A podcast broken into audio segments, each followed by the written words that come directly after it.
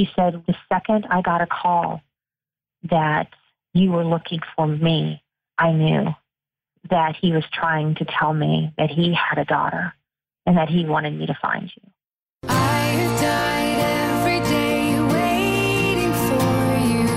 Welcome to Adoption Now, sharing real stories of the joys and challenges of adoption. Now, here's the host of Adoption Now, April Fallon.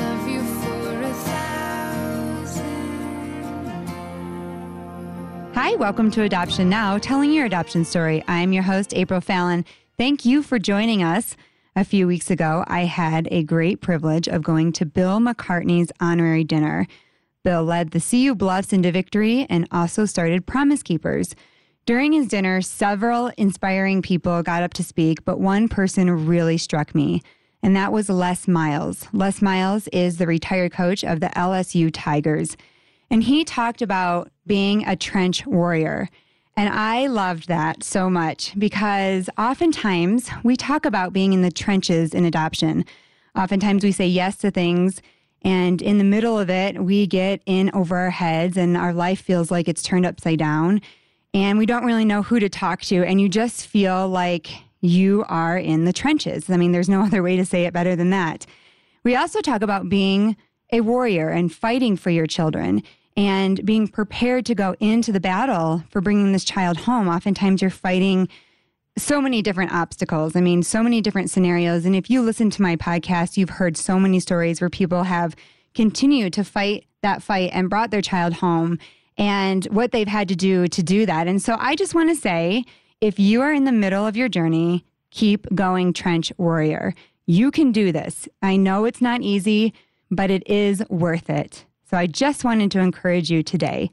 What is so great about today is we have a very inspirational guest. I, am loving this show because I'm able to be surrounded by so many inspiring people. Michelle Madrid Branch is an author, speaker, and global advocate for women. She's the executive producer and host of the Greater Than Project. She was nominated for her work while on air with ABC TV, and she has written three books Tummy Mommy, Adoption Means Love, Triumph of the Heart, and Mascara Moments Embracing the Woman in the Mirror. Michelle is an adoptee who was adopted from the UK and she has adopted children herself. Michelle, welcome to the show. Thank you so much, April. I'm so happy to be here with you. That was a big intro, huh? That's a big intro. I, I love so much of what you said about being a trench warrior, though. Thank you so much for inspiring me with that experience. And thank you so much for the lovely intro. I appreciate it. Well, you have done so much in your life. And oftentimes I like to connect to people first before I read their intros because I want to talk to them and see what they're like as a person and then find out what they've done and accomplished later. And so in this case, I am so very impressed with you, not only because of all the things that you've done, but because talking to you one on one, you can tell that you've done your work. You can tell that you have overcome so much, and yet you have so much love in your heart. Mm-hmm. Thank you for saying that. Yeah, you know, I tell people often is that adoption is a never ending journey. And that has proven true in my own experience as an adoptee. You know, there's just so much that we learn over the course of a lifetime, and certainly I have through through the years um, of living in the experience of being an adoptee. And then so much I've learned from adopting two children, two children internationally, a son from Russia and a daughter from Ethiopia. There are challenges, no doubt, in this adoption journey that we seek to explore and you know share and communicate about. There are also many blessings, and I think one of the things in my lifetime, where I am today um, as an adoptee and as an adoptive parent, is that I want to talk about the challenges, but I also want to honor the blessings because I have seen the, the delicate balance of, of doing both. And so I'm really honored to be here with you today, April. Thank you. I'm excited to hear your story. Okay, so let's go all the way back to the UK. Sure. Wow, you know, um, I was born in the United Kingdom. My mother, my birth mother, is English. Birth father was Spanish. I put it as like this because it states this in my foster records. I was the product of their affair. My mother was married with three children of her own and she uh, became involved with my father, who was single man Spaniard living in the UK. and my mother became pregnant with me. And it was a bit of a scandal where they lived. And my mother and her husband did a lot of struggling to sort of decide what to do with this unborn child. I'm very honest when I say that my mother sought to have on three different occasions an abortion, and she could not go through with that. She ended up bringing me into the world. I'm ever grateful for that. And the decision was made to place me into foster care, which is where I was until I was adopted. My birth mother did keep me for a short time after my birth, so we had at least a little bit of that connection time, um, that mother, newborn, infant time. And then that was, of course, relinquished. And I was in the care of a, of a loving foster mother who, you know, I was only in one home, but eventually adopted. And I will say that I had very early on in my life as a foster child of being a, a, kid, a baby, a child who was looked at as difficult to place. That was a label that was placed on me um, within the system. And because of my circumstances of being, as they put it, an illegitimate child, and also because I looked like my father, my Spanish father, I was very dark in coloring and, you know, brown eyes and dark hair, and I had olive tone skin. And I think that um, there was worry that they might not be able to find a family for a child, as they put it, like me. And I'm so blessed that I was adopted by an American family who, at the time, was living in, in the UK, had been living in Taiwan. My mother and father had two boys. They really wanted to adopt a little girl, and I became their daughter. And so the journey for me as a foster kid, I'm not, I, I don't have a story of being, you know, shuffled around from home to home or in, or in the system for years and years and years. Um, it served as um, a moment in time to safeguard me and safekeep me until a family could be found. And, you know, by the time I was a toddler, I was adopted, um, continued to live in Europe, and then um, we came to the States. I think South Dakota was the first place that we, we landed in America.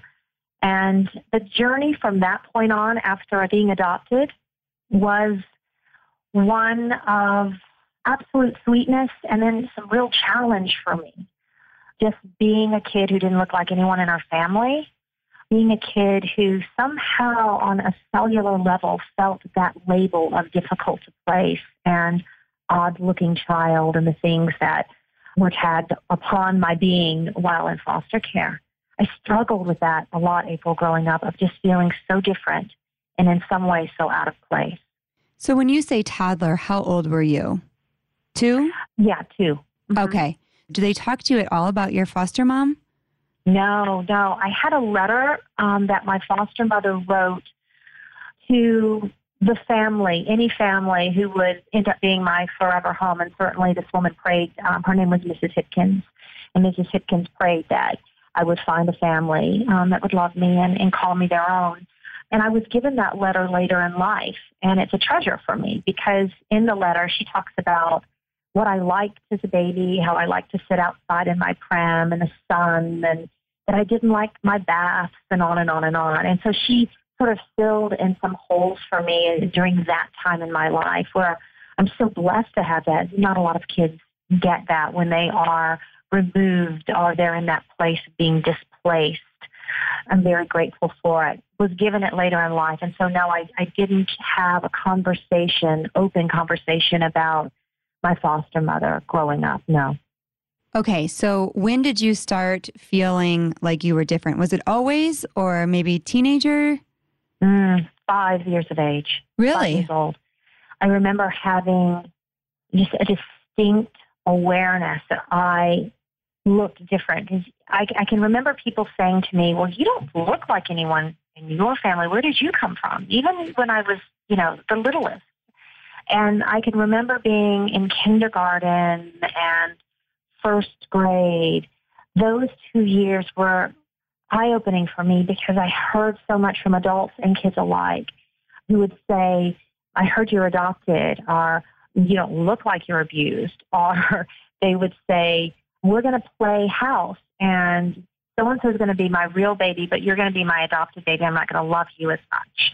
And I just got a lot of signs at that age that, whoa, something must be wrong with this girl who is adopted and people seem to know and people seem to be vocal and that there's there's something that's not right about it. And and I really wanted to understand what that was at, at the youngest of age. I can remember April thinking to myself, well, what is it that makes me so different?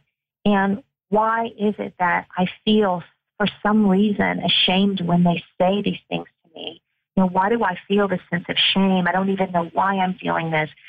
And the only way I could describe it at, at that age is I just felt sad and kind of embarrassed. Mm-hmm. Do you feel that your mom was able to handle that and teach you what to say? Did she know that that was going on? Yes, she did, because there were times when I would come home in tears from school. It was a very difficult thing. And my mom talked to me in beautiful ways. My mom told me, you know, that I was I was chosen, that my parents and my family loved me and, and they waited for me and they prayed for me and that I was chosen. Um, that I was loved and that adoption, you know, is love, that it is an expression of just opening your arms out wide and loving and I agree with that, and I mm-hmm. live that to this very day.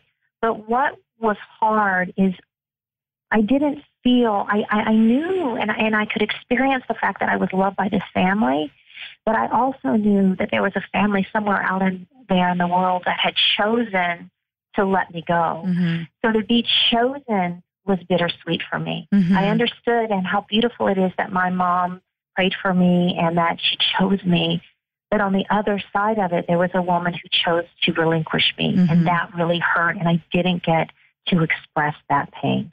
It's true. You can have the most wonderful mother, and that mother cannot change what the outside world is saying. And so mm-hmm. that's really hard. We we find that in our own family. You know, in our home, everything's totally normal, but I cannot control what other kids are going to say to my kids. I cannot mm. control how other people perceive my family. And that is really hard as a mom and really hard as the kid. Mm, yes. So you're saying that you started to realize you were different at five, but at seven is when you came to the United States, correct? Yes. Mm-hmm. Did it get better here? It didn't. I feel like it, it got harder because I want to say this in a way that is is not judgmental at all, but we lived in a lot of different places. My parents moved around a lot, and so I I think I was always trying to feel like I fit in in new schools and new communities. I also many of the places we lived growing up were in the you know sort of the deep south, and I didn't look like my parents, and people didn't know if I was Hispanic or African American or and so I got a lot of hurtful comments growing up just on my, my ethnicity. Mm-hmm. And I didn't know a lot of times as a kid how to how to address that because part of me didn't know my whole story. And I just began to sink into beliefs that did not serve me early on in my life of just punishing myself for looking the way I looked, for somehow, you know, in, in my mind innately being bad because not only was I relinquished by my parents, but in some way I just felt um, lesser than when, when I hit, you know, the age in the United States where I was going to school, I was in class, I was seeking peers. Um, I just did not feel like I fit in anywhere. And and I'm I'm saying this. I'm being very honest with you. This is not everyone's experience, but it is mine. Mm-hmm. Um, we just moved around a lot, and my adoptive father, I think part of it too, with my sense of seeking um, connection and relationship. I, I had such a tight relationship with my mother, but my father, my adoptive father, had a drinking problem, and so there was mm-hmm. a lot going on in my mm-hmm. house that wasn't healthy, and so we didn't have the space at the time to have healthy, whole conversations, dialogue about my adoption. Mm-hmm. And my dad could say things, you know, within the walls of his own sickness that probably alienated me even further from myself. You know what I find interesting about your story is that you didn't rebel. You actually became more perfect, is what you said. You started to get better grades. You um, never talked back. You were really good in school. Is that right? Yeah, because in my mind, imperfect things got sent back. And my dad once told me, you know, I got you as a gift for your mother, and how you turn out will be solely up to her. He didn't mean it at the time. He was not well, and he was battling with his own demons and mm-hmm. his alcoholism. But that to me, immediately my brain started working overtime. Well, well, if a gift isn't perfect, it gets sent back. If something isn't perfect, it gets sent back. If someone isn't perfect, they risk being sent back too. So my job and the job I assigned myself as a kid was to try to be as perfect as I possibly could because then I would be safe from being sent back. And it was a lot of pressure to put on my, you know, my young shoulders, but it was the way that I tried to keep control of my life um, at the time. And I didn't know it that I was doing that. You know, I, you don't really know. You're just doing it because you're sort of in survival mode or at least I was at the time. And so having the best grades, being the best dancer, the best cheerleader, the best daughter, not talking back, not voicing my feelings because I, I didn't want to upset anyone. I became, you know, definitely a people pleaser within my, my household growing up.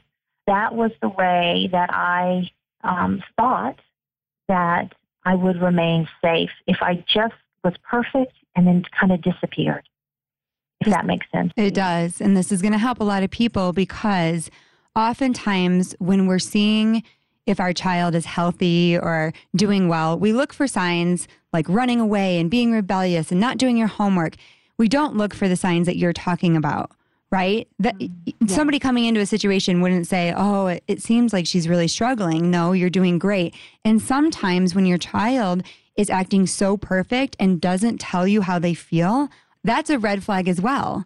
And so, really looking at that and getting your child the help that they need so that they can tell you negative feelings is really important because if you're afraid you're going to get sent back or you're not going to be able to stay, you would be quiet. And then, how do you find your voice? Yeah, it takes a long time. It takes a long time. And what we want to do is help our kids find their voices as early as possible mm-hmm. and stand in that truth and claim their own identities. You know, as an adoptee, we're given identity in, in, in many respects. Sometimes our names are changed depending on where we're born. Sometimes our culture our nationality will change. There's so much about identity that can be lost. And I think allowing a child and, and, and saying, you have permission to fall apart in front of me. You have permission to say, I hurt. I don't feel okay. Or maybe I don't feel so lucky right now to be adopted that's okay. Mm-hmm. We all struggle with things on this planet. No one ever said that adoptees need to be perfect. No one ever said they need to be anything but who they are. Mm-hmm. And so when you think about the transitions and the displacements and the moves that happen within the life of an adoptee, be they from foster care or domestic adoption, international adoption, there is a disruption there. And it's okay to say that doesn't necessarily have to feel okay. Mm-hmm. But you know what? You are loved, and we are going to stand with you and walk with you through this.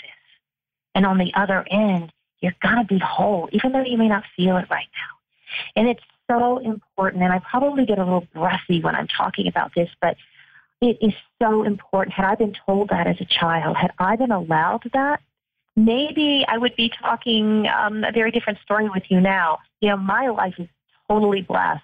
And I am so grateful for everything. I really do see my life as a blessing. Mm-hmm. I see that every step of the way, looking back, how life happened for me and not to me. It's so important that I say that. But I also know there was a lot of pain along the way.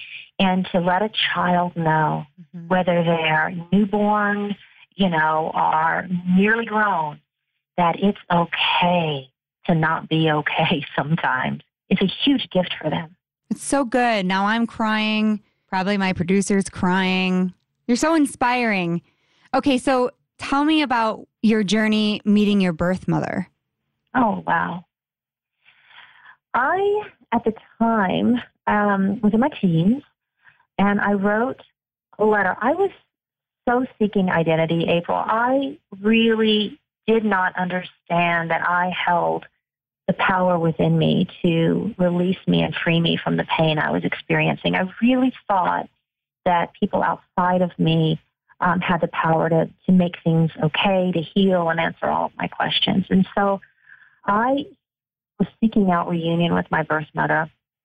And I wrote a letter to her husband. I had lost contact. I didn't know, you know, an area in, in England, if she still lived there, where she was. So the only thing I could do was reach out to her husband, who used to be in the Royal Air Force. I wrote one letter to the RAF, and I think the opening line was like, whoever opens this, please stop and read the rest of the letter. Don't throw this away because I need an angel right about now. And whoever opened it did indeed read that line and continued reading. I asked that they would help me find my birth mother's husband. And they did. They forwarded, they found him, they forwarded the letter. I will never know who that angel was, but I'm so grateful to them today. Thank you. I have to say that out loud. I forwarded a letter to my mother's husband, and just a very short couple of three weeks later, I got a, a, a letter back, and it said, My name is Jim, and if you are who you really are, I want you to know that your mother has been aching ever since the day that she let you go. And I want to tell her that this is you, that this is her daughter. But before I go to her, I would like further proof. Do you have your birth certificate? And I did, and I got the copy to him. And then he, you know, um, spoke with my mother. And then we spoke. And it was very emotional. I was in England, on the ground in England, um, within, you know, weeks. How old were you? And I was in a teenager. I was 15, 15-ish, between 15 and 16. Okay, this is the part of the story that's just shocking to me. You were 15 years old and your mother let you get on a plane? Mm-hmm. Yeah. It was scary for her, but she let me get on the plane because I think she knew it was important for me. And when you talk about how scary it is for our children, you know, we have a culture within our home and a language that we speak about adoption, and then they leave our home and we don't know the language that is being used, you know, mm-hmm. when they're at school or, you know, uh, on the playground or what have you. I think for my mother, the same fear was that she was letting me go to this woman and she didn't, you know, she had no, there was no assurance of how I would be necessarily received. And I didn't know how I would be received really. I mean, it's one thing to, to talk on the phone or, or to correspond via letter or what have you, but to be on the ground face to face is a whole other experience. You must have been a pretty mature 15 year old. I think I was, you know, I don't know. Was I mature? Maybe I was. I think I was just so hungry to know. I was so hungry to find me, April. I, I think I was starving to find me. And I didn't even know how to express that. But there was something inside of me saying, you have to go. You need to go. And so I, I went not really truly being able to verbalize what that meant at the time. I, I remember getting off the plane and, and walking through Heathrow and seeing all these people waiting at the arrival terminal and and I was looking for my mom and I got a sense of panic like, well, what if she didn't show? What if she changed her mind? What if she's not here? You know, and there was just that I was scared that, you know, would she leave me here? This is a good place to break because we want to know was she there? Stay tuned as we talk more to Michelle on Adoption Now. We'll be right back.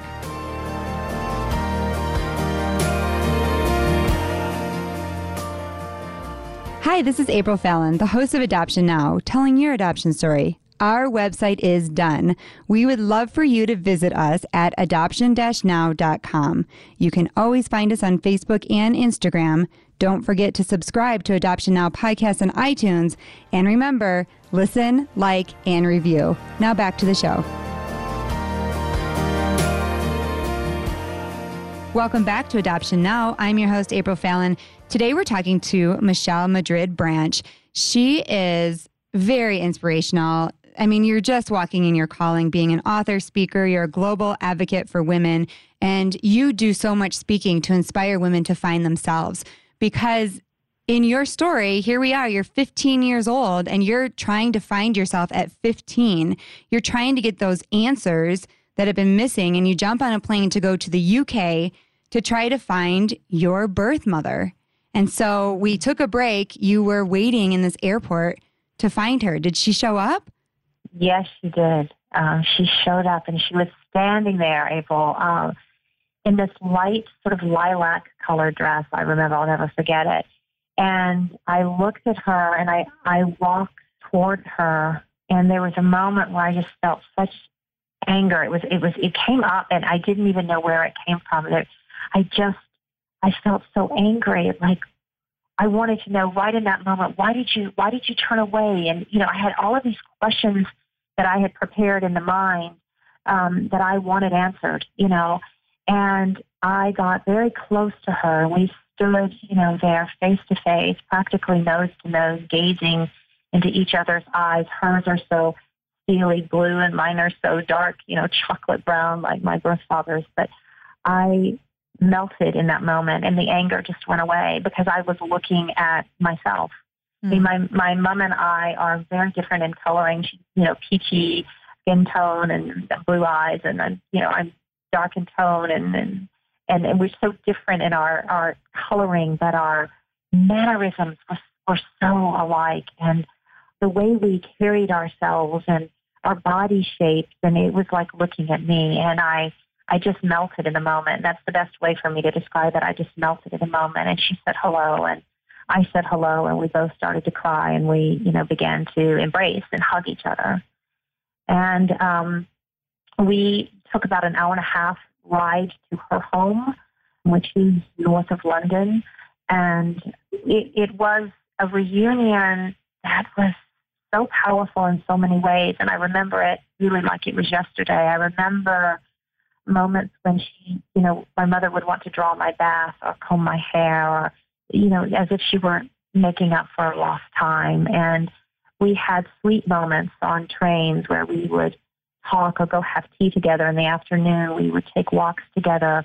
I would ask her questions. A lot of times she would just tear up and say, I don't remember. And I think that she, whether she did remember aspects of that time in her life or not, maybe she had blocked them out from her own trauma. What I began to see was a woman who was a real woman, who was a broken woman. She wasn't mm the queen in the castle that I had fantasized about as, as a little girl or what have you. She was a real woman who had gone through something very challenging, very real, very hard, and she had made a decision. And the decision impacted my life. But I began to get inklings of that, you know, it really wasn't about me. You know, as a teenager, everything's about you. But mm-hmm. in, in those moments, I started to see, or I started to be the whisperings of these suggestions of maybe it's not about you Michelle, maybe all of this wasn't because of you. And I, there was a, a day close to the end of my, my first visit with my mom where we were outside. It was a sunny day and warm, and my mom loved the sun. And we were sitting in her garden, and there was a neighbor who came across the street, and she looked at my mother and she looked at me and she said, Well, who do we have here? And sort of pointed at me, gestured at me. And my mom had this sort of panicked look in her face. And there was this moment of pause that seemed like it lasted forever. And my mom looked at me and she looked at her neighbor and she said, This is a relative from the United States. This is Michelle. And I really held my I held my, you know, composure and I said hello and I and I shook the woman's hand. She said a few more things and then she turned around and walked away and I looked at my mom and I said, why didn't you why didn't you tell her that I'm your daughter? And she said, because I didn't think she really needed to know. And I fell apart. Inside, I felt sort of abandoned all over again. I felt rejected. I felt shame. I felt dirty. I felt ugly. All of those things that I was hoping my time with my mom would heal, mm-hmm. you know, heal and take away and wash away came rushing back in. And I left England feeling pretty broken and wondering if I would ever, you know, would I ever be claimed by my mom in that way that I was seeking? And knowing that there might be a chance that that might not happen for me, that she might not be able to do that. And then what? And then what? Wow. How do I find myself? Mm-hmm. How do I heal? if the person that I had given the power to do that wasn't able to. So, did she fill you in with her story? I mean, was she still married to the man that she was married to when she placed you? Yes, and they are still married today. um, you know, I've had wonderful talks with Jim. He and I are close, and uh, I'll never forget uh, during that first that first visit, we went. Jim and I just we went to to dinner together, and he told me probably more than my mother has ever told me about my my father. And uh, he said, you know, the moment I took you out of your mother's arms is the moment I lost my soul, and I haven't had it since. I just began to see this picture of brokenness and how adoption doesn't just impact the child. Mm-hmm. And the mm-hmm. child, yes, is always the central focus, but there are so many others who are impacted, and they are real people. And and ultimately, through the journey and over the years, as I've learned the power of forgiveness, I've learned to see my parents and everyone involved as innocent, because really, they're all innocent. They did what they felt they had to do at the time and my was whether I could come to a place to forgive them so that I could free you. And that's what I really needed to do, and it's what ultimately I did. And where was your birth father? Uh, you know, my birth father passed away in 2008. I never had that moment of reconciliation with him face to face. You know, adoptees can sense their parents. I always say this we can sense our birth parents within us. And I woke up one morning and I said to my husband, Jeff, I said, I think my birth father's sick and I need to find him. And I went on this journey of finding Julian, which is my birth father's name. And I found him, but he had, he had recently passed away. And I, uh, I was, you know, on the ground when I found out that he had passed away. I was literally on my knees. Like I, you know, once again, I needed to find this person. Um, I thought, and in discovering that my father had passed away, I also discovered that I had a brother, Andre, and I never knew I had a brother. Andre never knew he had a sister. And we connected after my first father's death, and we met in Spain. And one of the things that Andre said to me was, you know, he said about a month before dad died, he looked at me and he said, I have a daughter out there somewhere. And I didn't know what he was talking about. I thought he was just sort of talking out of his mind because he was in some pain at the end of his life. And he said, The second I got a call that you were looking for me, I knew that he was trying to tell me that he had a daughter and that he wanted me to find you. Wow. And so the fact that we found each other was so poignant. And what it did for me, mean, I'm, I'm speeding up several years in this journey, but when I heard those words, I have a daughter out there somewhere, it was so healing for me because it this is from the man who told social workers he didn't even want to know when I was born. And so for him to say to his son, I have a daughter out there somewhere, meant that indeed he wanted to know when I was born. Indeed, he knew that he had a daughter. And indeed, he had carried me in his thoughts and in his heart for all these years. And that he had lived a life of secrecy and silence, and how painful that must have been for him. Mm-hmm. And so I forgave him too. Do you look like your brother? I don't. Really? I don't look a thing like my brother. Um, he is shorter and probably looks like his mom, who is from uh, Cordoba, Spain. And I think maybe we do, and maybe our smiles, our sense of humor, we're both kind of silly and goofy.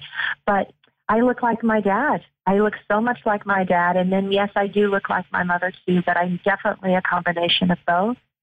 And I don't look like really any of my, my half siblings at all. On the English side or the Spanish side, I don't really look like them, resemble them, but I definitely carry both of my parents um, within me for sure. What I'm hearing in your story is that you did find some healing by finding your birth family and there was some pain. And I think oftentimes we like to put everything in neat boxes. We either say that was terrible or that was amazing. But you are able to say that was both. There are both things going on. There were some really great things about meeting them, and then there's some really painful things. I like what you say. No one holds the answers but you. How did you come to that conclusion after you found everybody? Oh, I just, you know, I just had lived a life of feeling so disempowered and not giving myself you know, not looking at this, this person in the mirror and saying, look what you've been through. Look what you've learned. Look how you've grown. Look how hard that was. And still look how you thrive. And the answers are inside. The answers are within. You know, I believe we come into this world with such knowledge. And over time, the hurts and the disappointments and the dings, we forget our own power. And so for me, getting back to that power was what was so freeing. And, and it really did have to do with letting go, letting go. You know, it, it, it seems so hard to do. Well, how could I let go of my anger? This person did this to me. Well, you need to let it go because it's only imprisoning you.